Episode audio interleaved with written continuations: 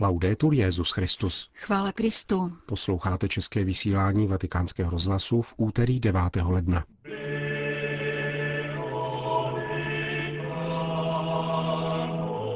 Blízkost Bohu a blízkost lidem dává duchovnímu autoritu, kázal papež František při raním v kapli domu svaté Marty. Papežské videoposelství k cestě do Chile a Peru. Po 53 dnech zajetí byly osvobozeny unesené nigerijské řeholnice. Pěkný poslech přejí a pořadem provázejí Milan Glázer a Jana Gruberová.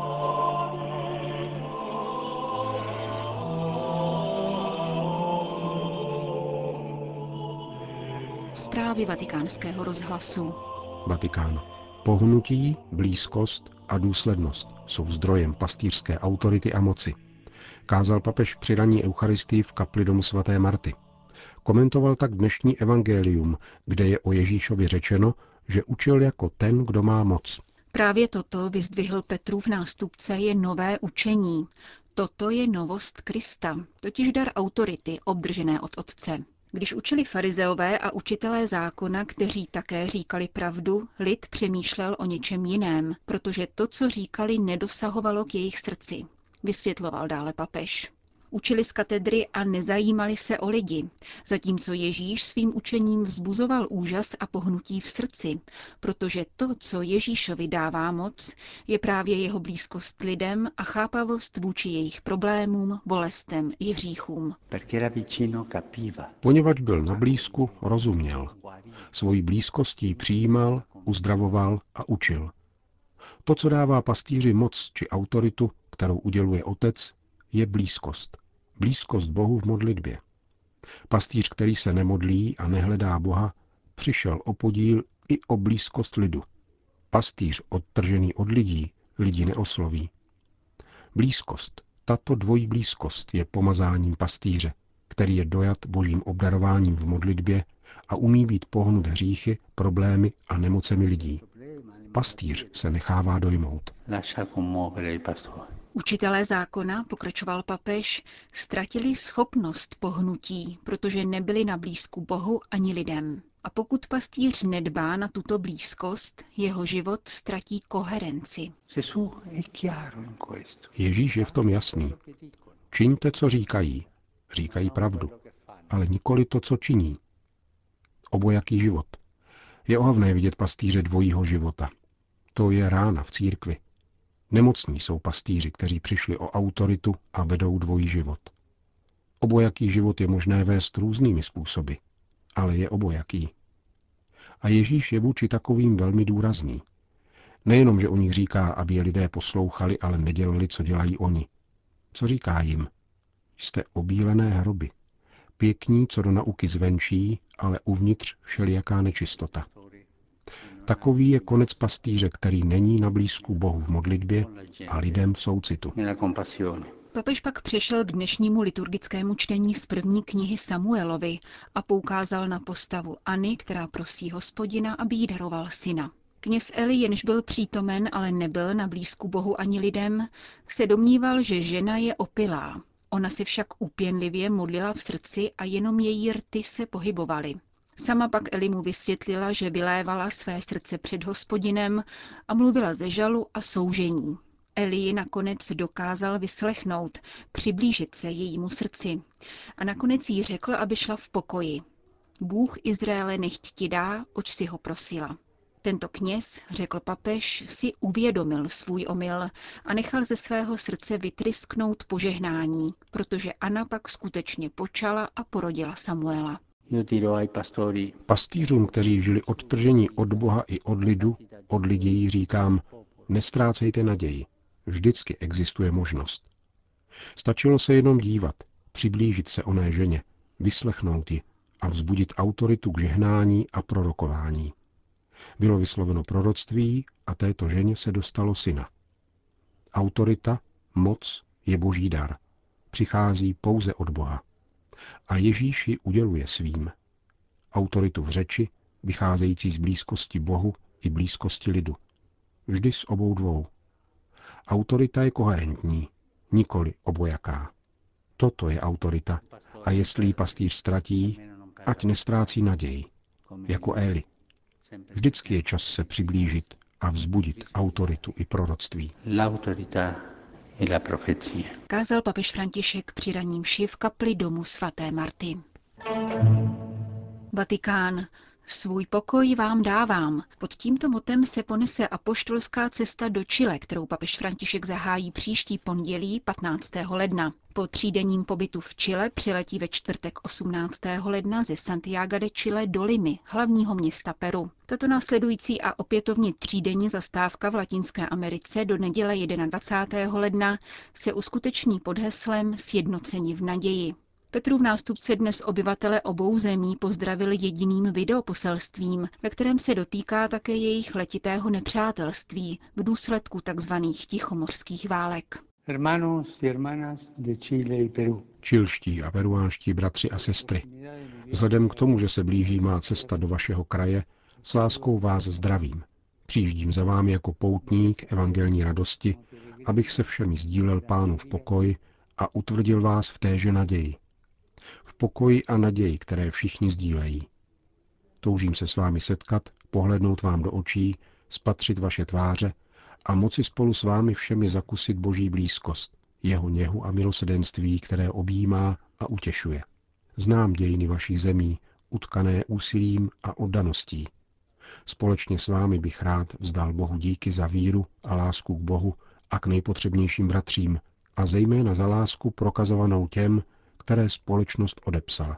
Skartační kultura k nám pokaždé vnikala stále silněji. Chtěl bych se účastnit vašich radostí, smutků, obtíží a nadějí a říci vám, že nejste sami, že je s vámi papež a že celá církev vás přijímá a pohlíží na vás. Con ustedes deseo experimentar la paz Rád bych s vámi zakusil pokoj, který pochází od Boha a je tolik nezbytný. Pokoj, který může dát pouze On. Je to Kristův dar každému člověku, základ našeho soužití a společnosti. Pokoj se zakládá na spravedlnosti a umožní nám vyhovět požadavkům po společenství a harmonii. Je třeba o něj neustále pána prosit a pán nám jej daruje. Je to pokoj z mrtvých vstalého, který přináší radost a povzbuzuje nás, abychom se stávali misionáři a oživili dar víry, vedoucí k setkání, ke sdílenému společenství téže oslavované a darované víry. Toto setkání se zmrtvých stalým Kristem nás utvrzuje v naději. Nechceme zůstat připoutáni k věcem tohoto světa. Náš zrak se upírá mnohem dále. Naše oči spočívají v božím milosedenství, které léčí naši bídu. Pouze On nás podněcuje, abychom povstali a šli dál.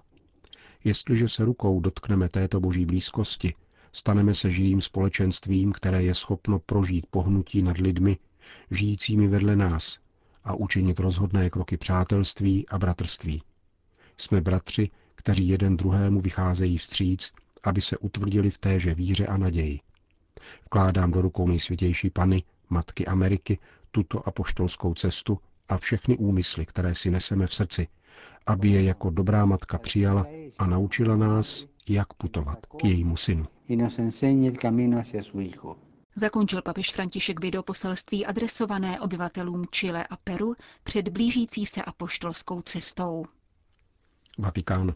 Svatý otec František potvrdil na další pětileté období předsedu Papežské akademie latinských studií profesora Ivana Dionigiho, jehož před třemi lety jmenoval také poradcem Papežské rady pro kulturu. Zmíněnou akademii založil 10. listopadu roku 2012 Benedikt XVI. dokumentem motu proprio Latina lingua.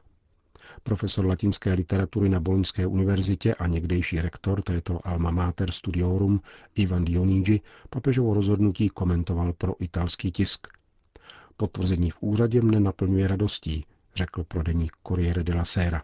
Zároveň pro mne znamená poctu i závazek. V kontextu vládnoucích žvástů a skutečné anorexie myšlení nás totiž latina učí trojí pravdě. Primátu slova, ušlechtilosti politiky a ústřednímu postavení času. Jen Bůh sám ví, nakolik to dnes máme zapotřebí, řekl italský filolog. Nigérie. Po více než půl druhém měsíci zajetí bylo osvobozeno šest žen, tři řeholnice a tři novicky z kongregace Ježíšova eucharistického srdce, informuje nadace Misio, která cituje nigerijský internetový deník Punch. Šestice žen afrického původu byla unesena v loni 14. listopadu z kláštera v Iguoriaki poblíž Benin City. Nyní se vrátili do domovské diecéze na jihu Nigérie. Jak potvrdila představená kláštera, na žádné z nich nejsou patrné viditelné stopy násilí. K apelu nigerijských biskupů za osvobození řeholnic se připojil také papež František při modlitbě Anděl Páně v neděli 17. prosince. Zatím není známo, z jakých důvodů byly sestry uneseny a není zřejmé, zda za ně bylo zaplaceno výkupné.